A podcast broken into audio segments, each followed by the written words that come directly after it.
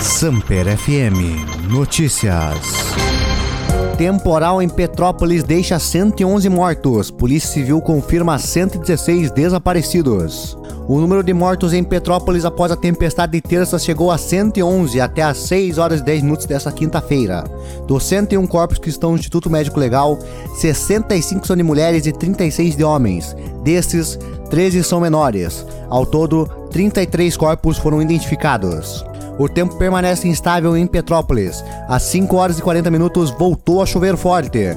A Defesa Civil acionou as 14 sirenes do primeiro distrito para aviso de previsão de chuva forte na região. Por causa do mau tempo e do tempo instável, as buscas a desaparecidos foram suspensas para garantir a segurança das equipes. Também nesta tarde, um novo deslizamento provocou a evacuação do bairro 24 de Maio. Uma moradora contou que uma barreira passou a um palmo da casa dela. Segundo a Polícia Civil, foram feitos 116 registros de desaparecimentos, mas não se sabe quantos desses já foram encontrados.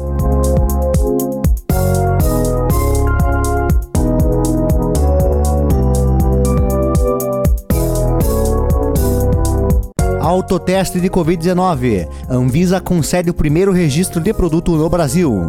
A Agência Nacional de Vigilância Sanitária, a Anvisa, concedeu o primeiro registro de um autoteste para Covid-19 no Brasil.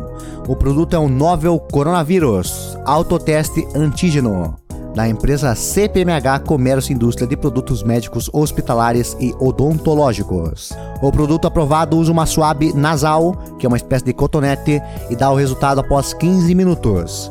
Segundo a agência, a avaliação do pedido da CPMH levou 16 dias incluindo quatro dias utilizados pela empresa solicitante para atender exigências técnicas feitas pela agência. A Anvisa recebeu 68 pedidos de registros de autotestes e 10 foram reprovados.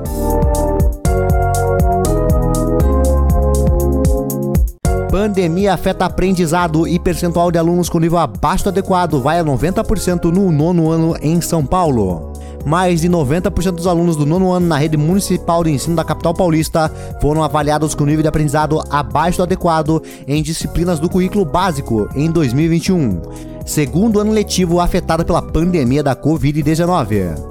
Os resultados da prova São Paulo usada para avaliar o aprendizado dos alunos foram divulgados na segunda-feira.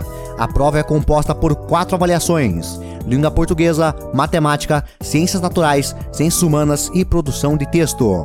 A avaliação mostrou que 94% dos alunos do nono ano têm conhecimentos abaixo do adequado tanto em matemática quanto em ciências naturais e 90% estão abaixo do adequado em língua portuguesa.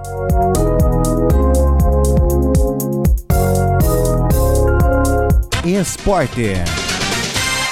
Firmino sai do banco e marca em vitória do Liverpool sobre a Inter de Milão.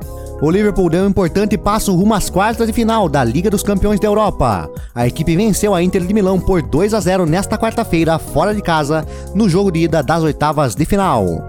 O brasileiro Roberto Firmino abriu o placar após entrar no segundo tempo e Salah completou o triunfo dos Reds. O placar foi cruel com a Inter de Milão. O time italiano fez um bom jogo, equilibrou as ações com o Liverpool na maior parte do tempo e poderia ter saído na frente no início do segundo tempo, quando encurralou os ingleses e criou boas chances. Faltou, porém, uma noite mais inspirada dos atacantes Lautaro e Dzeko. Liverpool e Inter de Milão voltam a se enfrentar no dia 8 de março, no estádio de Anfield, na Inglaterra.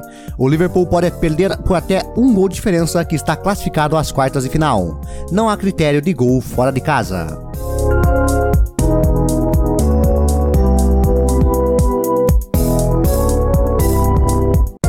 casa, RB Salzburg sai na frente, mas sofre empate do Bayern no fim do jogo. O RB Salzburg, na primeira vez que disputou uma partida das oitavas e final da Liga dos Campeões da Europa, jogou melhor, mas não conseguiu vencer o Bayern de Munique. Em um jogo muito movimentado, onde as melhores chances foram dos austríacos, Adamu abriu o placar aos 20 minutos, mas Coman empatou para os bávaros aos 44 do segundo tempo na Red Bull Arena. Os alemães precisam vencer para avançar, já que o gol fora de casa não é mais critério de desempate. Barcelona pressiona, mas fica no empate com o Napoli no Camp Nou. De volta à Liga Europa há 17 anos após sua última participação na competição, quando ainda se chamava Copa da UEFA, O Barcelona empatou em 1 a 1 contra o Napoli nesta quinta-feira no Camp Nou, no jogo de ida da segunda fase, que vale vaga nas oitavas de final. Zelinski abriu o placar para o time italiano e Ferran Torres igualou no segundo tempo, em pênalti marcado com a ajuda do VAR. Apesar do gol, o camisa 19 se destacou negativamente pelo excesso de chances perdidas, especialmente na reta final, quando o Barcelona pressionou em busca da virada.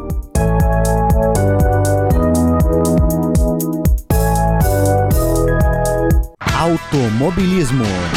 Masi é demitido do cargo de diretor de provas da Fórmula 1 e receberá outra função. O diretor de provas da Fórmula 1, Michael Masi, será substituído para a temporada 2022, conforme anunciado pela FIA nesta quinta-feira. Junto a isso, a federação revelou que a categoria terá um sistema de controle de corrida semelhante ao VAR do futebol. Após o resultado de uma investigação sobre os eventos do GP de Abu Dhabi do ano passado, o órgão regulador do automobilismo decidiu correr com uma nova estrutura de governança. O australiano não continuará em seu cargo, mas receberá outra função.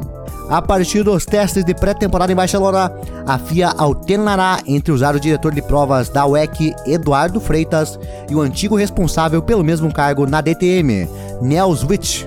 Eles serão orientados pelo ex-assistente de Charlie Whiting, Herbie Blash, que retorna à função de conselheiro sênior permanente, que não ocupa desde o final da temporada de 2016.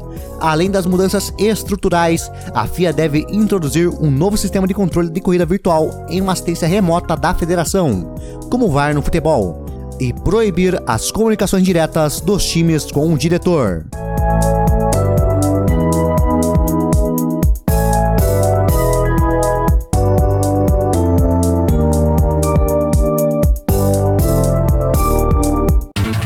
Videogames.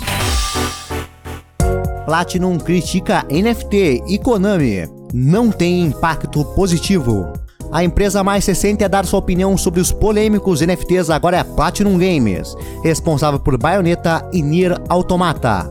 Para eles, é frustrante o alcance que conseguiram, especialmente porque não tem qualquer impacto positivo para criadores e usuários. Atsushi Inaba, presidente da empresa, e Hideki Kamiya, vice-presidente, deram uma entrevista para o site Video Game Chronicles e foram questionados sobre essa nova tecnologia que está bombando e responderam que sequer pensaram nisso, apesar da popularidade.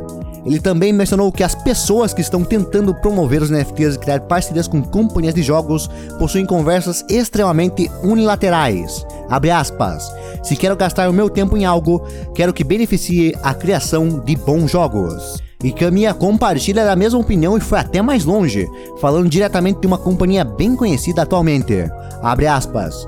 Me considero principalmente um usuário, mais do que um empresário. Não tem qualquer benefício para os usuários atualmente. No futuro, se crescer de uma forma que venha a ter um lado positivo, talvez comece a ficar interessado no que podem fazer com isso, mencionou Kamiya. A companhia em questão é a Konami, que aderiu à ideia de certa forma rápido demais e lançou uma coleção de NFTs para comemorar os 35 anos da sua famosa franquia Castlevania, com 14 obras de arte exclusivas da série e as vendeu por 160 mil dólares. Não fiquei surpreso com a rapidez que eles aderiram à ideia. Se cheirar dinheiro, a Konami está lá num piscar de olhos, finalizou Kamiya.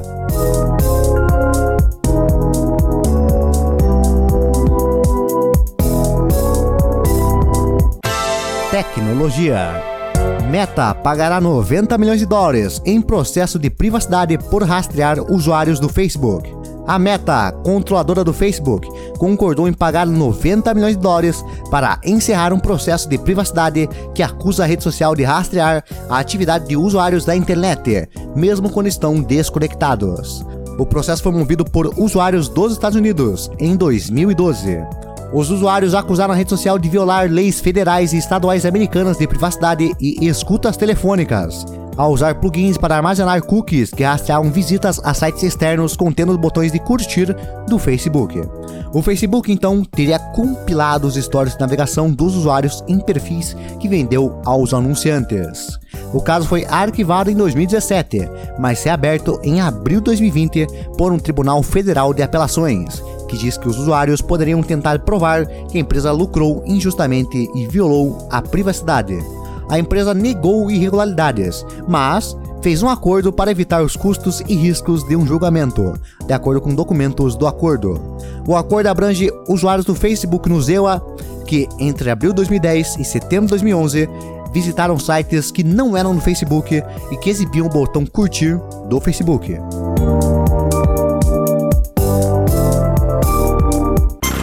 Samper FM Notícias. Esse podcast foi editado pela K32 Media Group.